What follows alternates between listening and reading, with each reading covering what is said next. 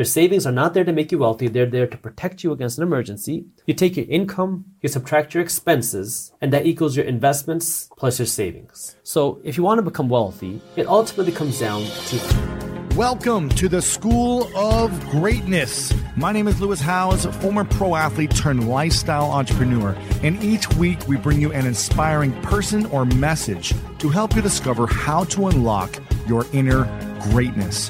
Thanks for spending some time with me today. Now let the class begin.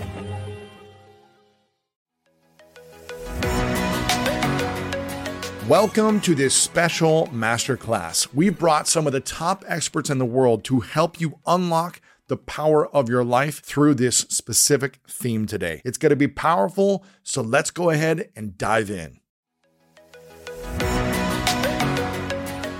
We talked about how to save your money. We talked about how to invest your money.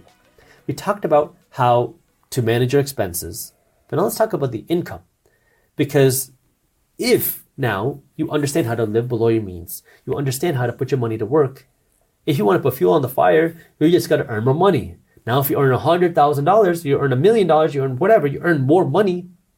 Now, you know how to put this money through your system, through your funnel, whether 75, 15, 10, or whatever else. You know how to take this extra money, put it to work. That way you have more money to invest, more money to save, more money to live your life. But the key is you don't want to 100% increase your lifestyle to match your income. You want to increase your income with your investments. And keep expenses the same. Keep it ideally. Now you can, marginally increase your expenses, but the key is you want to be increasing your income and your investments way more. Yes. So the question is, how do you do that? Well, this is where, again, understand you. If you are an employee, you don't want to start a business. You don't want to start a side hustle. Fine. Nothing wrong with that. There's nothing wrong with being an employee. You just have to understand you. But that means now, how can you earn more money? If you like your job, look for ways to get a raise, to get a promotion. See how you can get a bonus. Just be open with your boss. Say, hey, look, I want to be able to contribute more. I want to earn more money. Right. What can I do? Most people are going to be very open and honest. Say, hey, I would like you to tack on this, this, and this. Do this, and then we will help raise your salary. Yeah. Maybe if you don't like your job, you go and get a certificate. You go and do something else. You need to figure out now how you can increase your income. Maybe you get a second job. What value can you bring to the business to bring in more money for the business, or save more time, or create some system so that the business can say, okay, cool, let's give you more opportunities for growth. Exactly. I mean, if you can bring in an extra $10,000 a year to the business of profit, they're not going to have a problem paying you $5,000 or whatever it might be, right? And this is where you just want to be open because every business is different. Maybe you take on a second job and, it's just figuring out how can you earn more money there. Now, if you say, well, I want to do something outside of my job, fine. Well, the first thing you can do is start a side hustle. So much more accessible now than ever before. I mean, you can go onto the internet, become a virtual assistant. You can become a copywriter. You can become a designer. You can become a video editor. I have paid, so Upwork, they're not paying me. Upwork is a platform that I use to hire freelancers. And I did a video on this, so I looked this up. In the last 2 years or 3 years, I have spent more than $250,000 on Upwork alone. Wow. Paying, on different individuals. Just hiring people in different areas who don't work for me. They work on their own schedule because now this freelancing business has grown so much. And so there's a lot of opportunity there where now you can, if you can present a service, you can make money doing that. Yeah, they might be working an extra 5, 10, 20 hours a week on the side, or they might just be full-time freelancers. Yeah. And you get to set your hours for the most part. You can really do something that you like, that you enjoy, that you're good at. So there's a lot of opportunity there where now you can be a freelancer or start your own side hustles if you have an idea. You want to. One of my buddies, his mom is really good at making cakes. And she started this...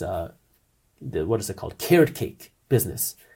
They're making a good, I don't know how much, maybe I think it's like $700 or $1,000 a month selling carrot cakes from Instagram. You market on Instagram, people say, hey, can you make me a cake? His mom makes the cake and he delivers it. It's just the number of opportunities. Now, of course, as an attorney, I should say there are liabilities to selling food, get insurance and all that. But this is where there are so many opportunities, right? Just being a hustler, just getting yourself out there, figuring it out. And there's an unlimited amount of possibilities and opportunities out there. Now, if you want to take it one step further, you could try to build your own business. Your side hustle can turn into your own business. If you have a business idea, invest in it. First, invest in your mind, invest in your education, and then try to do it. You want to invest as little money as possible until you start generating revenue. Mm-hmm. Like, again, mindset versus tool set. We assume that we need all these tools to start doing it.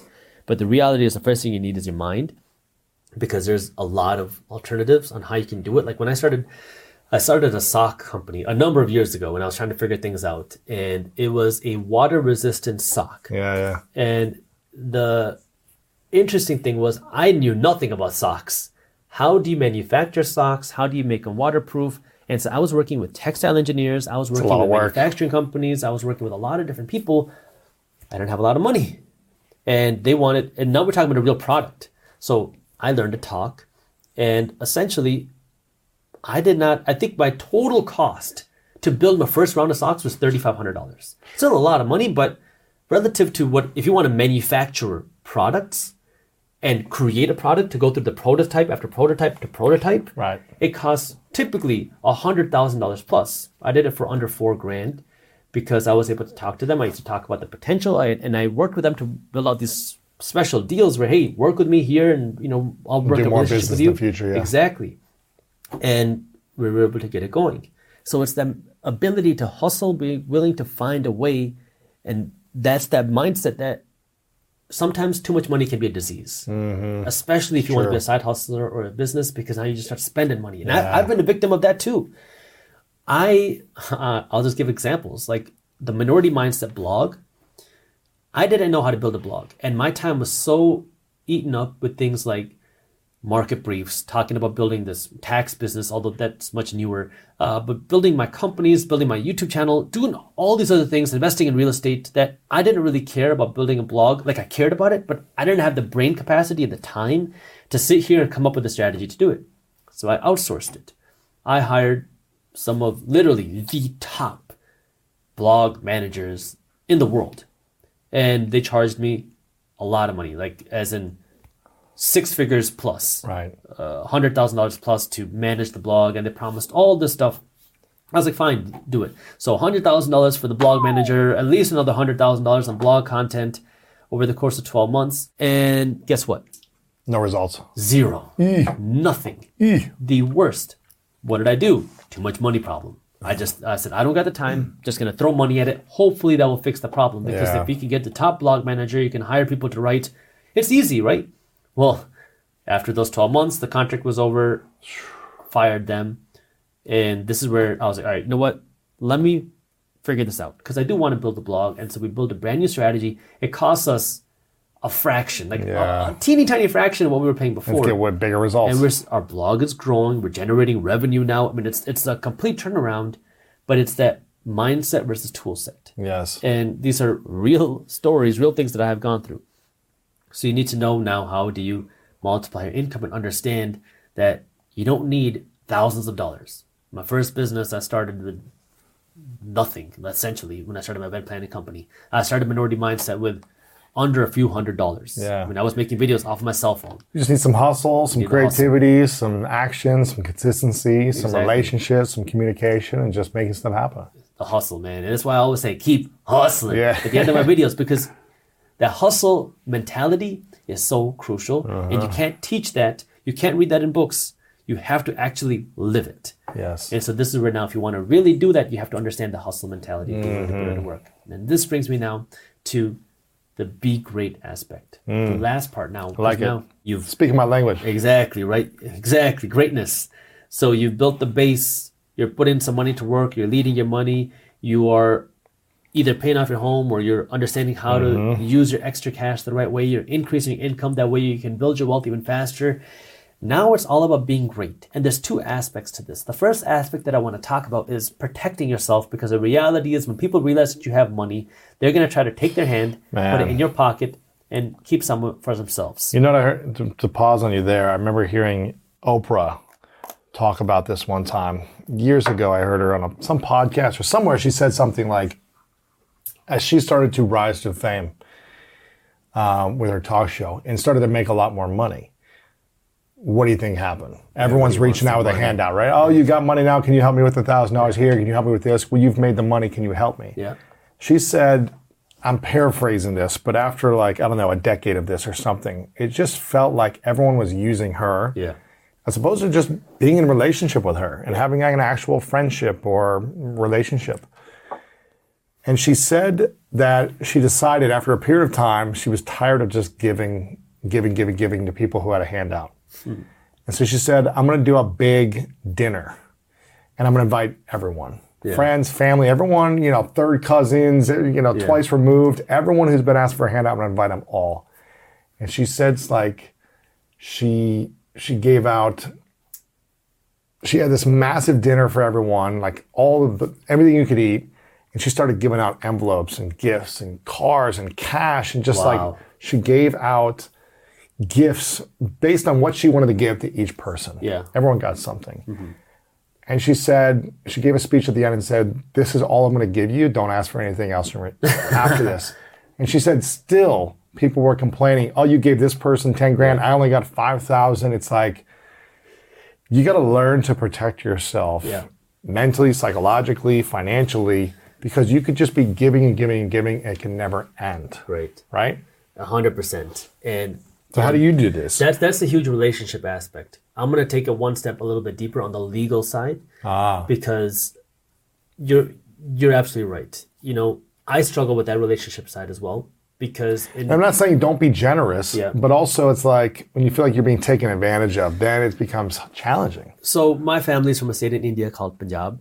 And what happens, a lot of people, is you come here to America or to somewhere like Canada. My family came to America and your family's in India. And they think, oh my God, you're wealthy in America. So you're working your butt off here while sending money back to India. So, my parents did this. My dad did this a lot where, especially when we were young, he wasn't making a lot of money.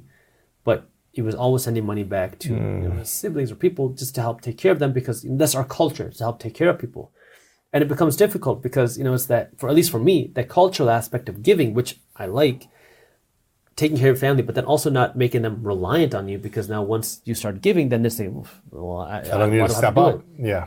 And so it's a very tough balance. And I don't have a good answer for you here because, I do like taking care of people.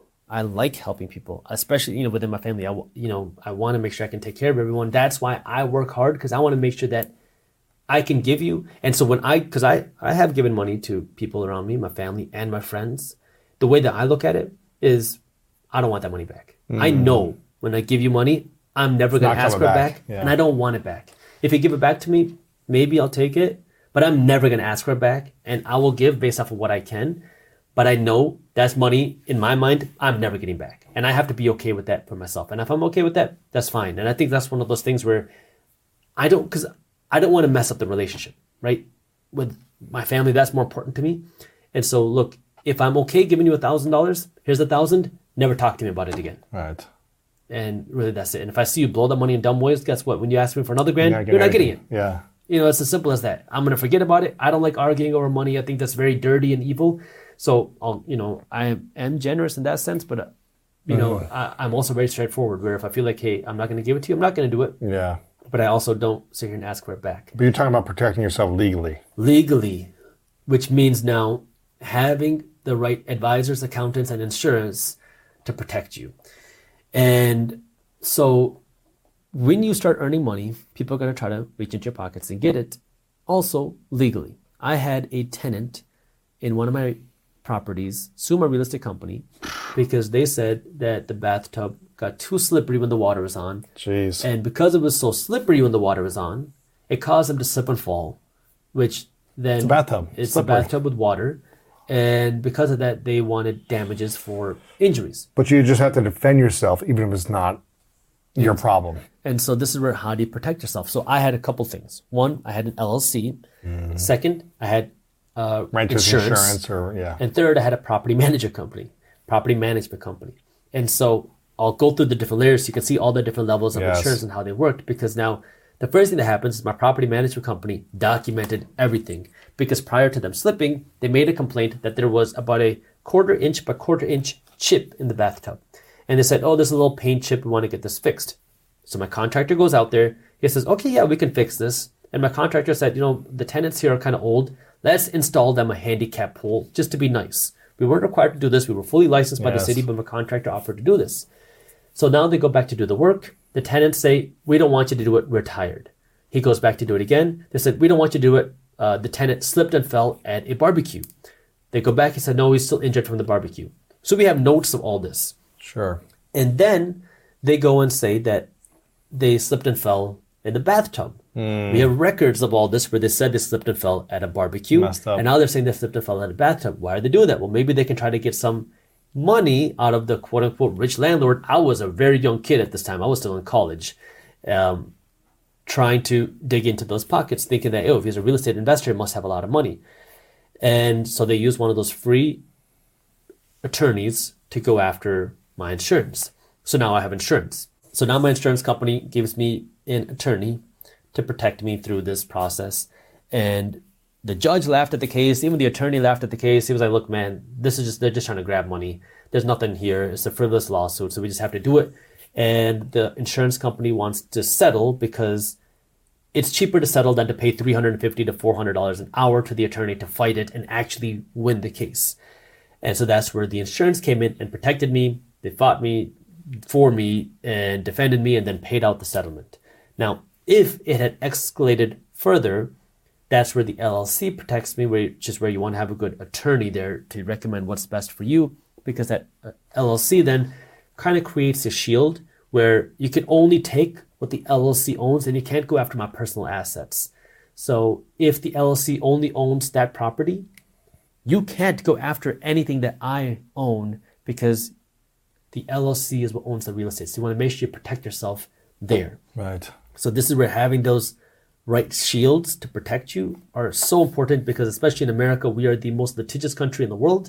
And you want to make sure you protect yourself against that. Right. And there's a funny saying in real estate that if you haven't been sued as a real estate investor, you haven't been in business long enough. Wow. So it's just one of those things where you want to protect yourself. I think people also got to also understand this is a full contact sport. Yeah. You know, learning how to follow these six steps that you've laid out, which I think are great, but learning how to be, you know, an investor, it doesn't come easy for everyone right away. You're going to make some mistakes. There's going to be some challenges to face. And the longer you're in it, you just have to deal with stuff that's not fun, right? This is something you had to deal with. There's probably months of a back and forth thing, and there's some stress, there's some worry, there's conversation. It's time, it's energy with insurance, with lawyers, just to deal with something that even isn't your fault. 100%. And, you know, it's just one of the realities of being an investor and entrepreneur where, you know, understanding the aspects, and there are going to be some things that are not fun. Like I talked about in our previous podcast, the tax issue. Oh, no. It was where my accountant calls me up saying that, hey, Jaspreet, this is 9 a.m.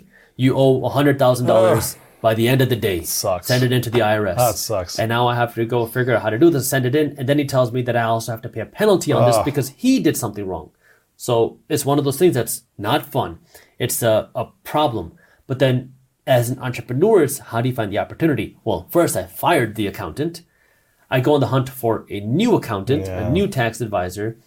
I start working with this new tax advisor and I see the difference between a bad accountant and a good accountant. I start learning, wow, you're telling me that every month we can meet and you can advise me on what I can do with my money. That way I can legally limit my tax liability and you're going to do all this work in advance and I don't have to worry about this ever. I love that. Now, with my entrepreneurial brain, I'm like, let's start working together because there's so many small businesses that need this. Yeah. It is a real problem because there's a lot of bad accountants out there and we need more good accountants. We need more good tax advisors who are going to help people, especially in this new age where we have more IRS agents joining the workforce. We have a lot of things changing. We're probably going to see a change in tax laws. So you want to make sure that you're taking care of yourself. So this is one of the things that I'm working on with him is to fix that. We don't have a website or anything. So if you want to learn more, shoot me a DM on Instagram at Minority Mindset or email me at team@theminoritymindset.com. But this is just one of those things where you want to make sure you have the right resources there to first be great to protect yourself for your family. And I'm going to take that one step further because as an attorney, you also want to make sure you have the right estate planning in place because this is one of those things that is really not fun, but so crucial. If you build any sort of wealth, you want to tell the world. And when I die, where does it go? Where's it going to go? Because if you don't, your family's going to fight over it. Oh, man. And it's not fun because no one wants to think about what happens after I die. But it is so, so, so important, because when you die, you don't want your family fighting at your funeral. And so create a will, create a trust, have an estate planning attorney that can help guide you there, because you never want to have to worry about it. One of my favorite parts about my job is that I get the opportunity to travel a lot. And in fact, I'm recording this right now while I'm in Mexico. And actually, I was thinking about something that I wanted to share, because I get a lot of questions from so many people about different side hustle ideas. So here's one for those of you out there that are on the go a lot like I am, or traveling a lot. When you're staying in your Airbnb on your trips, have you ever thought about how you could be making extra money by hosting through Airbnb while your home is vacant? If you're interested in an extra stream of income, Airbnb hosting is an easy place to start, and it's like giving your home some company while you're away. Your home might be worth more than you think. Find out how much at airbnb.com/host. And the second aspect of being great is being great for the world, where the more you have, the more you can do. You can give back more. You can do more things, whether it's your money, whether it's your time, whether it's your education, because when you can light a candle, well, you can light one candle, but that one candle can also light a million other candles. Yeah. And this is where now, as you're on this journey to build wealth, you have lit your own candle. Now you can help light someone else. You can help give someone a helping hand, whether you help someone financially, whether you help them with your time, whether you help them through your expertise, because now you've learned the process, because information is meant to be shared. I talk about this stuff on YouTube, not because I wanted to get rich, but because I was so frustrated by the system, right? I never knew that I could even make money on YouTube. I started making videos without even turning advertisements on. I didn't know that you could do that until someone showed me, hey, you can make money from these videos. I know. And so it's the whole idea of helping to spread, because, you know, like we've talked about in this video, this podcast, there's so much misinformation out there. There's so much lack of information out there. And financially, like if you don't understand money, if you don't have money, it can ruin so many other aspects of your life. Because if you don't have money, if you're stressing about money, now you can't take your spouse on the vacation that they want. You can't pay for your kids' education. You can't fund your retirement. You can't buy that gift that you want. You can't do anything. And now you're stressing. It makes your mental health worse. It can put you into depression. It can make you start eating bad. It can make your physical health worse. It can make you feel so unfulfilled. It can make you feel so spiritually beat. So this is where understanding, hey, more money isn't going to fix every aspect of your life. But if you don't have money, it can impact every aspect of your life. What do you think are the key things that abundant mindset people around money do differently than scarcity mindset people around money? If you had to say 3 or 5 kind of key things. They appreciate it, as you said. That is a biggie. They appreciate it and they speak about it as they love it. They're not weird about it. They're also generous with it, because when you pinch yourself off from giving, that is sort of a subconscious way of saying there's not enough to go around and it's not going to, I'm not in the flow. So when you don't give generously, it's because you're scared that it's not going to come in anymore. They take risks. You got to take risks. You are where you are because you've been doing what you've been doing. So if you want to change your life, you've got to do stuff you've never done. What else? Wealthy people. They learn about money. Like you focus on money. Like that was such a big thing for me too. Like when I was broke, I never wanted to think about money, right? I was all about writing songs and, doing much, more noble things. Sure. But when you're broke, all you think about is money. Like I don't really think about money that much now that I have it. But every single decision you make when you're broke is about I have enough to pay for this? Exactly. Can I afford it? What happens if I don't have it? Right. Yeah. You wake up in the first thing in the morning in a panic because you got to pay your bills. So you're always thinking about money. So it is really just sort of getting in the flow with that and just, being on good terms with it and focusing on it. And how are you going to make it? Like being realistic about your income streams and, and if you want to make it, you've got to coax it in, Give it. Yeah. I'm curious about this. Okay. You're a starving artist. You wanted to do noble things, which are about art and making art and all these different things. What would have happened if someone would have said, Jen, you know what? I love that you're an artist. I love that you have this, passion for art and you want to keep doing this. And this is where you've been for 40 years. And We don't want you to change. Here's $100,000 a year for the rest of your life. Don't worry about money up to $100,000. Uh-huh. What would that have done to you if someone would have given you $100,000 a year and you would have just been like, okay, I'm going to write and do whatever I want? And how do you think it would have been mentally, emotionally, spiritually, wow, versus you having to risk emotionally, mentally, yeah, you getting to heal, let go, overcome, right? Challenge yourself into asking for money, into becoming something greater than that limiting belief. What do you think? Where do you think you'd be now? Probably would have spent it on beer, honestly, back in those days. Really? Yeah. I mean, I wasn't. You're absolutely right. It's a frequency. You know, it's like. I don't know. I mean, I always had, I guess, I'm going to say gall. That's not the right word, but I did do a lot of stuff that was pretty edgy, and I pushed the envelope a lot. So I may have gotten there, but I don't think it would have been as exciting as it was to do it myself. You know, there really is, you do grow. And they say, you know, starting your own business is the best personal development course you can possibly take, because all your stuff comes up, right? All of it. So Relationship training, it's leadership training, it's inner child training, everything. Everything, yeah. Every totally. Every button is pushed. Totally. So it wouldn't have been as satisfying, yeah, I don't think. I think I still would have done it, though, because that is kind of my personality. When I'm ready to change, and I do it. Yeah. So, but I think it wouldn't have been as glorious. And I probably wouldn't have written You Are a Badass, which totally changed my entire life. So it changed yours, but also changed other people's lives. Yes. So it's who you become, the lessons you learn, the wisdom you have. Yes. To then be able to be of service and teach. Yeah. From your own experience. Exactly. Yeah. The book about me getting $100,000 a year just for being would not be that interesting to people. Right. Yeah. Right. That's interesting. Yeah. What has been the biggest lesson in the last 10 years? Because that was 10 years ago when you wrote You Are Back, right? Mm-hmm. And you've written 2 or 3 books since then, I believe. What has been the biggest lesson, 3 books mm-hmm. since then? Yeah. What has been the biggest lesson in 10 years since You Are a Badass to now? Personally, physically, and financially. Oh, man. Let me think. Okay, the biggest lessons since I wrote You Are a Badass. Because when you get more money, more impact, more celebrity, fame in an industry, people change around you. Some people don't, some people do. Right. You get to make different choices with your health. Right. In positive or negative. Right. You have more abundance to do bad things or good things. Yeah. And you get to see how you show up emotionally, spiritually as well. Yeah, that's such an interesting question. You know, I definitely feel like since it came out and has had the success, you know, that I've gotten better and better at really...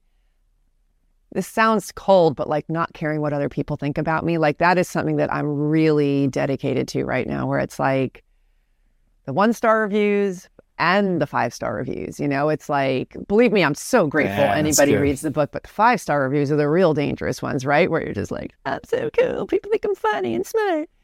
You know, really getting good inside, like just being like, it doesn't matter as long as I think it's good and I think it's funny and I think it's helpful. That's it. And so that has been really important to me because it is weird. I mean, I'm sure you too. Like people know who you are and it's like, it's a little uncomfortable sometimes. I mean, it's great too. Like I love meeting my readers, but it's just like, I can't get too wrapped up in their opinion of me because it's about my opinion of me. So that's been a really big one. Not letting the opinions of others be the opinions of you about you. Right. Yeah. Interesting. Just really coming the high hype and the low low. Yeah. Definitely, because you hear a lot about the low lows, like don't focus on the criticism, but you really got to watch it with the 5-star stuff too. That's interesting. Yeah, because then if it goes away, you're screwed, right? You're totally screwed. I mean, that's why so many celebrities wind up in rehab, you know, especially if you, I always think about this too, that I'm so glad for me anyway, that it started when I was older. Mm-hmm. If I was 20 and I was getting all these accolades, I would be such an idiot. I know, like no way. Oh, I'm really, I'm so grateful for all of it. My God. Yeah. Okay, and that's then, personally. What about biggest lesson financially? Financially, I guess I love giving money away. Like I really honestly never thought I was that generous of a person, but I am. But so I'm very happy to find that out about myself because I didn't really think that I was. But also that I I was just making fun of this morning with a friend of mine, that I'm still kind of cheap with myself in ways. Like, I'm not great at, like, I mean, I have a nice house, I have a nice car, I certainly spend plenty of money on myself, but I can just be like, I'm not good at being rich and like getting room service and like spending. I'm still kind of, you know, the Italian immigrant's daughter who sort of pays attention. So not that that's bad, but it's interesting. I have a little bit of that in me, although in the last couple of years, I've started to learn how to take care of me, like with travel and food and convenience and saving time. Convenience. Whereas for, I don't know, the first 5 years of my business, when I was making money, right? It's like, not like I didn't have money, but I was so afraid to lose it also that I was just stacking it. Every time I travel, I would try to find, who do I know in this town that I can sleep on their couch? Yeah, isn't it funny? Because I was like, I'm not going to pay $200 a night for a room. What are you talking about? Like, I can use that money and I can put it somewhere else. Yeah. And I was always like, how do I just get on the cheapest bus fare? Right. How do I get like the middle back seat on Southwest? Like, how do I get the $39 flight and just sit there for 6 hours in the middle and just, you know, crammed? Yeah. As opposed to, you know, convenience and saving time and having my health optimized and using it to do those things. But I was afraid to lose it. So it was just work to make it, but I was afraid to lose it for a while. Yeah, and also like the value, like I still, and I make myself do, but I hate paying for parking. I would rather, and we're talking like $2 at a meter. Like, I'm so weird about that. I'm like, you'd rather roll on the block 5 times and try to find a free spot. Waste my time. Like, it's so stupid. But I crack up, like, But I also have this thing where like, I'll spend $60,000 to put solar on my house, but I won't spend $15 on a wooden spoon. Like, I'm just, I don't know, so it's just kind of funny catching yourself where you're. Well, I think there's a power in being mindful with your money and being, I would call it frugal, I guess, maybe in certain ways, but abundant in other ways, right? It's like, be abundant in certain ways, but don't just overspend on everything because you have the money. Yeah, I guess. I know. So be mindful of certain things. Finding, you know, at whatever level you're at too, you know, like when you don't have money, you also don't want to be pinched off and stingy with it. Like, it really is about, this isn't just, you know, two people with money talking about it. It really is about figuring out where you're at and how to stay in that abundance mindset and in the flow and leaving an extra dollar when you tip or whatever, you know, but just really catching yourself when you're pinching it off.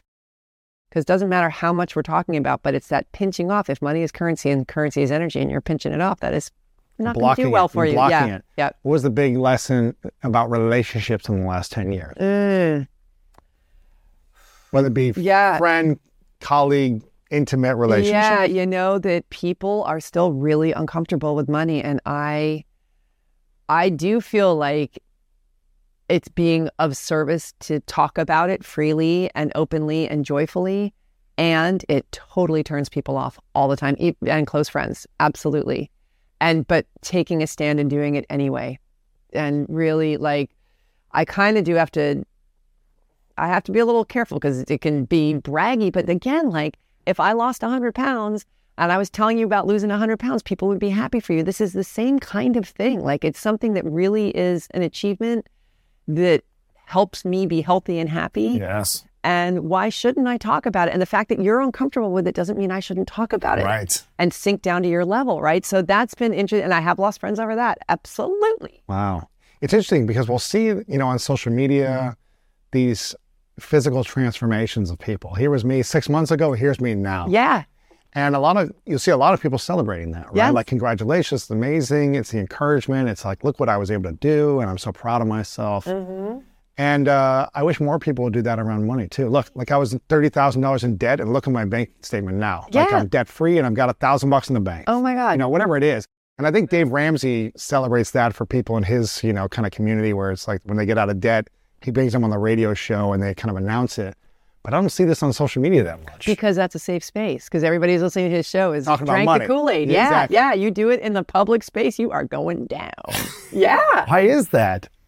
I don't really know. I think about this too. Like, how did that all get started? When did it become such a dirty thing? I'm sure it has to do with some kind of control. Like, some people wanted to control something, so. Right. I'm curious about, you know, if you're down to go there, about intimate relationships. How has making money impacted you intimately in relationship?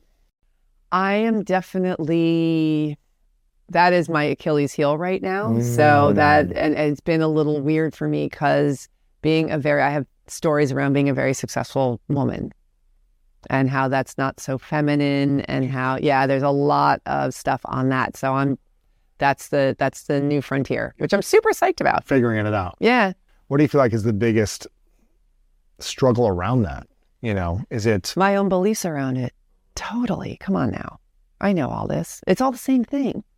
You know, but that's a deep one. And it's kind of a new one, you know, because I haven't been a successful woman for a long time. And so it's interesting. Wow. Yeah. So is this like, you know, people just are intimidated by you because you have money, or what is that? That's what I think. Because men are supposed to be the providers and supposed to, you know, be the providers and to be more successful. And I don't really even care about that, you know, but I do care about somebody being at the same level of me spiritually and sort of just, you know, just with what they're into and stuff like that. So that's really important to me. Interesting. But, yeah. Because that might be a block for some women. Like, if I make more money, will I be in a great intimate relationship? I think if I make more than my partner, right? Well, the way that it's set up anyway, that is sort of it, you know, that men, and, you know, so I just got to find a guy who's either who's got really good wealth consciousness, who's as successful, who's totally out there, but it's my own story. It's always your own story. Yeah.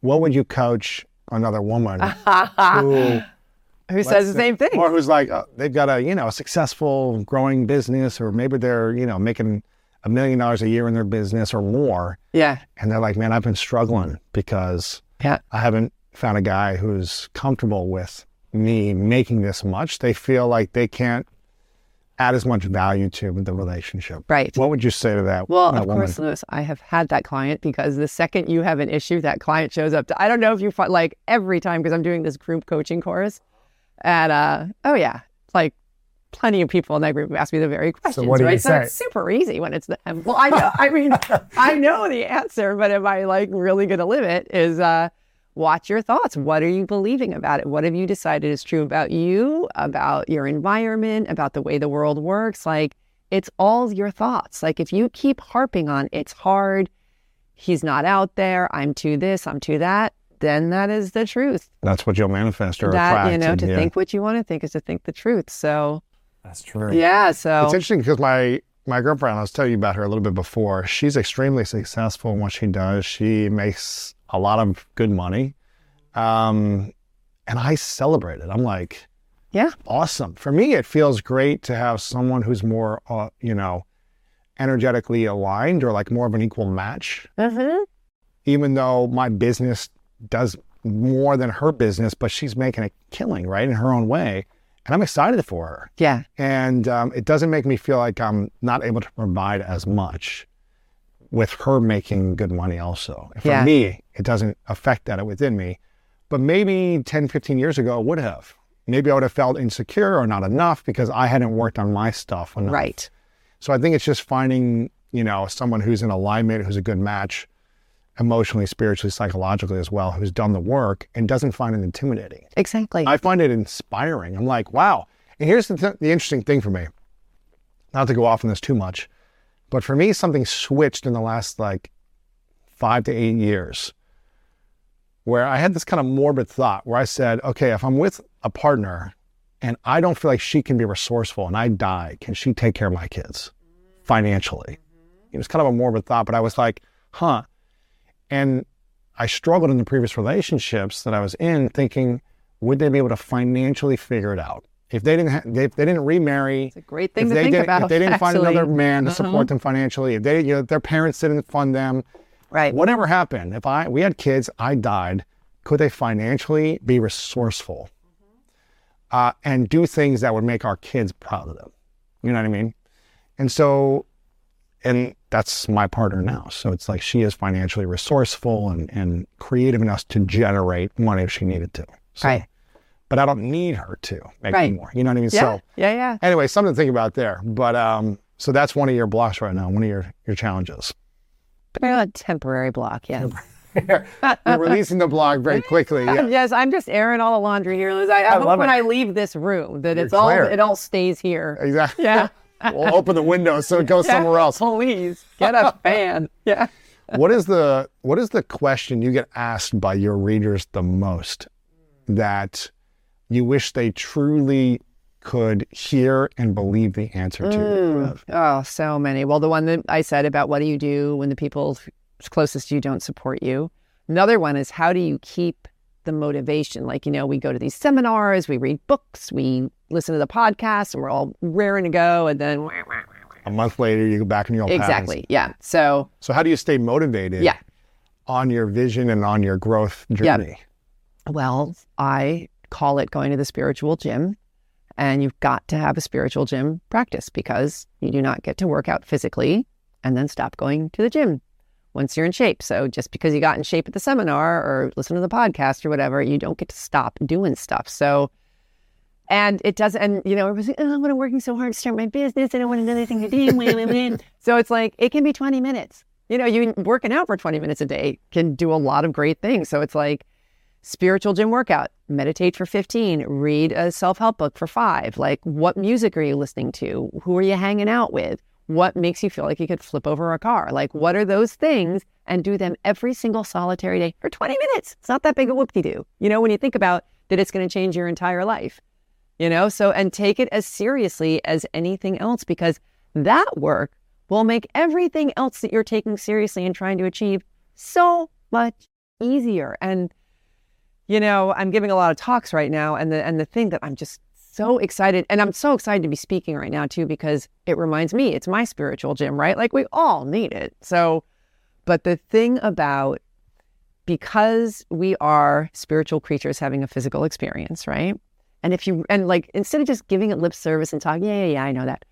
But think about it. We are the universal intelligence that created everything that is. We are. Our thoughts, our universal intelligence is stuff that created everything that is. Why are we not more stuck up?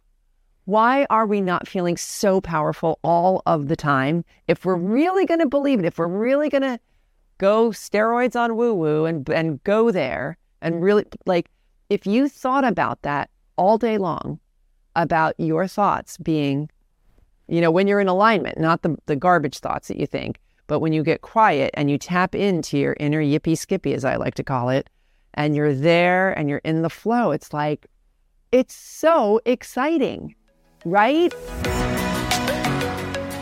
do you think happens to people that never give, that they just earn for themselves, or they keep it in their business and they only put it back in their business, but they don't think about giving outside of the business? I think their growth is stunted. Really? But, it to me, again, it falls in the same category as integrity. What happens to someone who cuts corners? You can win, you can prosper to a degree, but all the data tells us and all the life experience tells us that the people with fanatical levels of integrity are the ones that do the biggest stuff. Right. The crooks really don't get ahead at the end of the day. The people that are selfish, they could get some stuff done, but the people that are selfless, they just have a tendency because people trust them.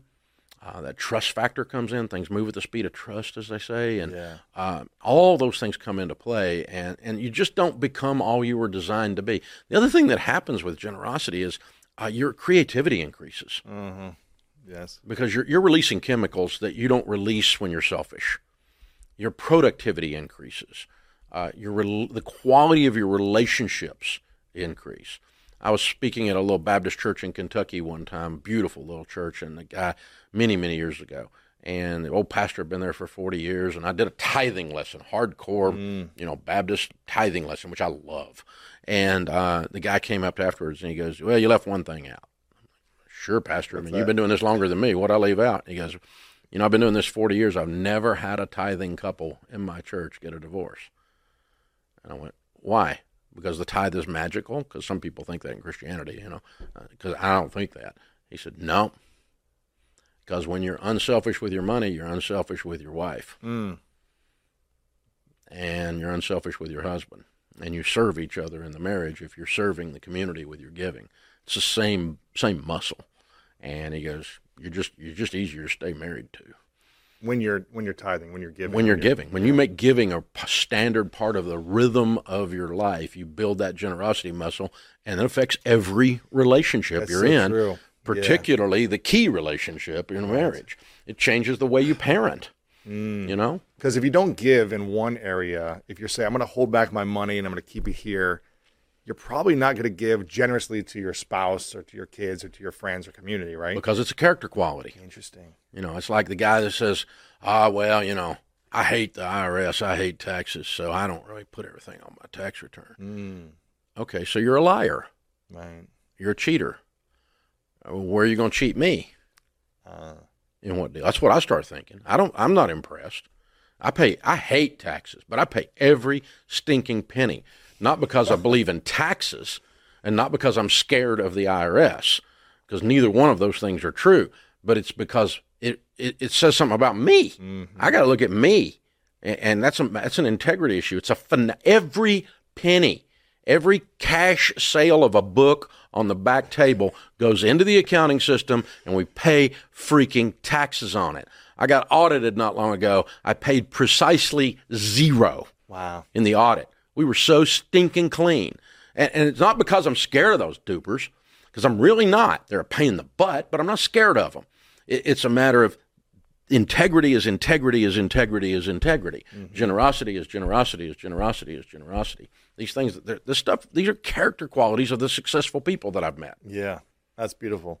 Speaking of marriage, it seems like money affects marriages a lot.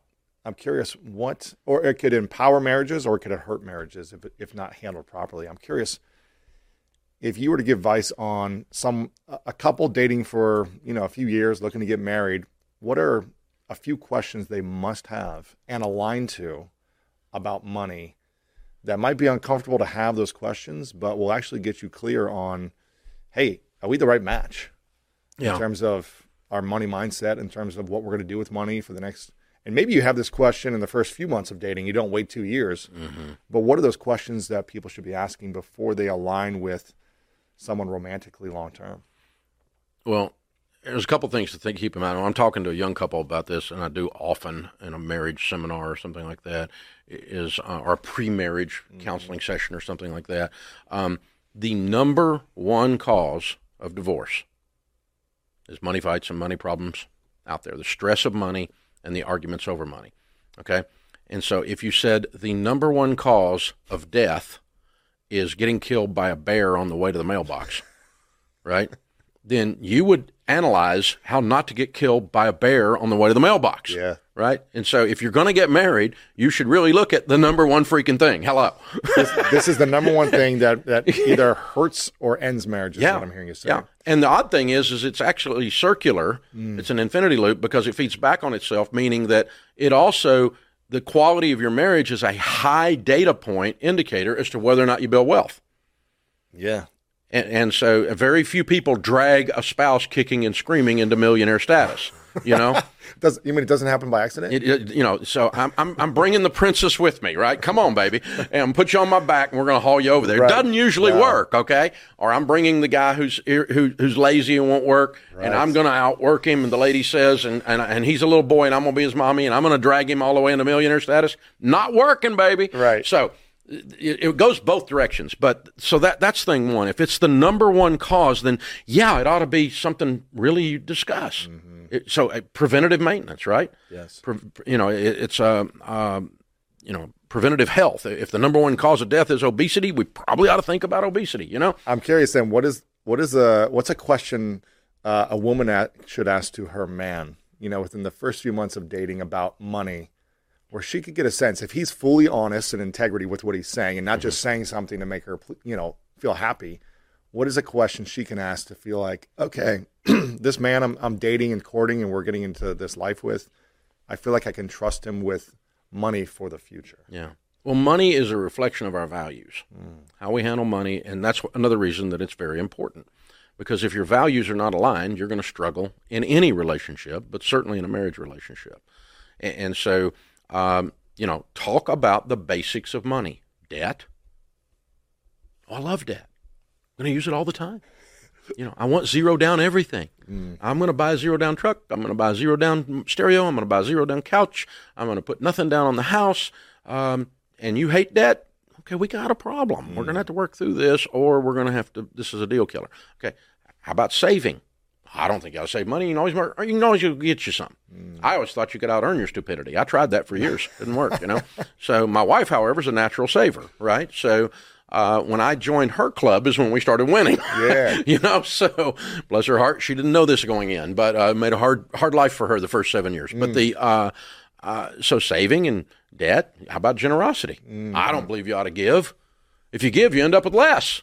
It's mathematically factual, which it is actually. But that's short-term thinking. That's a finite game instead of an infinite game. Again, using Simon's premise on his book. And so generosity, the things we just talked about. You know, how about living on? Are we going to live in chaos? Are we going to live with a plan? Yeah, I want to live with peace or chaos. Yeah. Are we going to live with future-minded or YOLO? You know, you only live once. Thank God it's Friday. Living for the weekend. Our marriage theme song is Huey Lewis and the News, right? I mean, come on. Is this us? And if it is, then, you know, because this, what's this tell you? Anyone that lives short-term thinking, we know they're emotionally immature. Yes.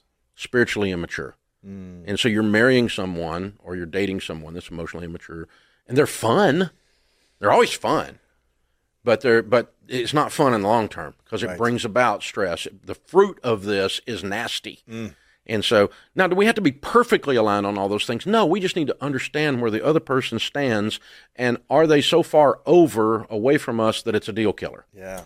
Because my wife is more of a saver than I am by nature.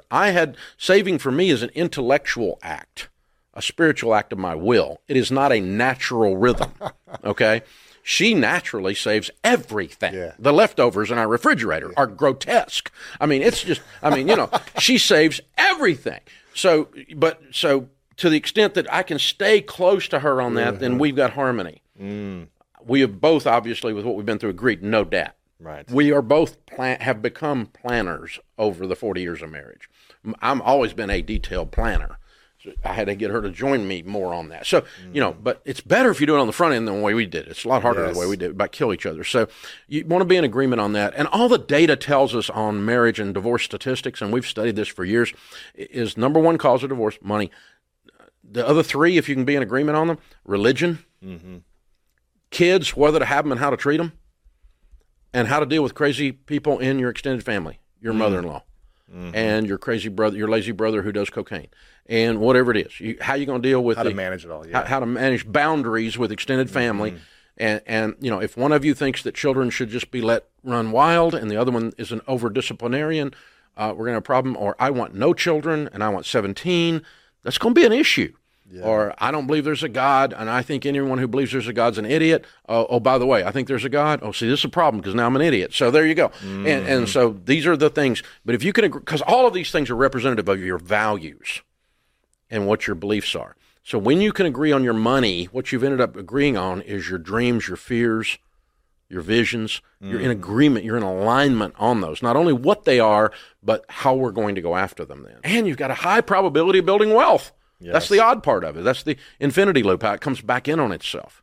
I hope you enjoyed today's episode and it inspired you on your journey towards greatness. Make sure to check out the show notes in the description for a full rundown of today's episode with all the important links. And I want to remind you, if no one has told you lately, that you are loved, you are worthy, and you matter. And now it's time to go out there and do something great.